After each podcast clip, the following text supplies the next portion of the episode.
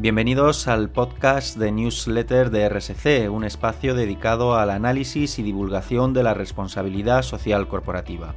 Hola, mi nombre es Tomás Ordóñez, acompáñame y hablaremos de muchos temas, principalmente de sostenibilidad, medio ambiente y sociedad.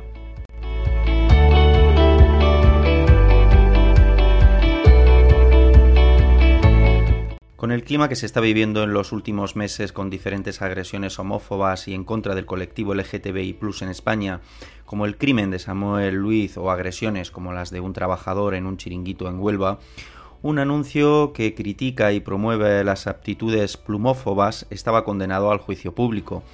Es lo que le ha sucedido a la marca de chocolatinas Sneakers, cuyo nuevo anuncio publicitario ha despertado la indignación, sobre todo en las redes sociales.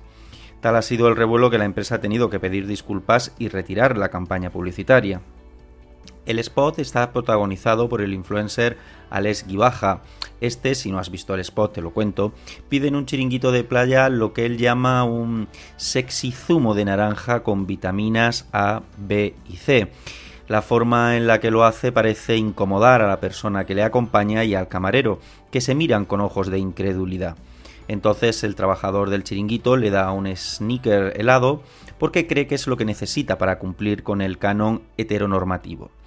baja se come el helado y su acompañante le pregunta ¿Mejor? Mejor, responde otro actor que ya no es el influencer, sino una persona que sí cumple con lo que se debe esperar de un hombre.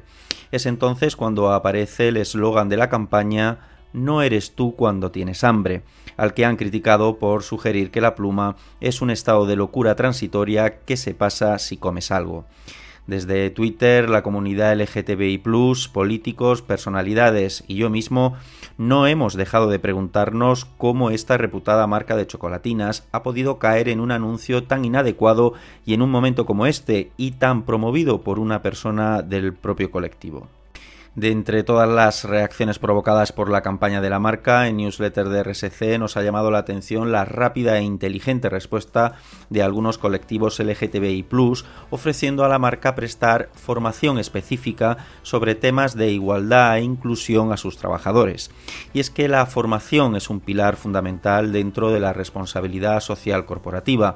Son muchos los documentos que recomiendan la inclusión de la RSC en los planes de estudio y en programas formativos entre otros, podemos destacar la Estrategia Española de Responsabilidad Social de las Empresas, la Estrategia Renovada de la Unión Europea, los planes de responsabilidad social de comunidades autónomas como Aragón, Galicia y Extremadura, el propio Objetivo de Desarrollo Sostenible número 4 sobre educación y su meta número 7. Estos son algunos de los documentos de planes y políticas que no solo señalan la necesidad de la formación sobre responsabilidad social, sino que invitan y recomiendan, al igual que lo hacemos nosotros, a que se incluya en los planes de estudio de los diferentes niveles educativos y en programas de formación dirigidos a profesionales y a empresas para que este tipo de campañas no se vuelvan a repetir. Por mi parte es todo, gracias por escucharme, un saludo.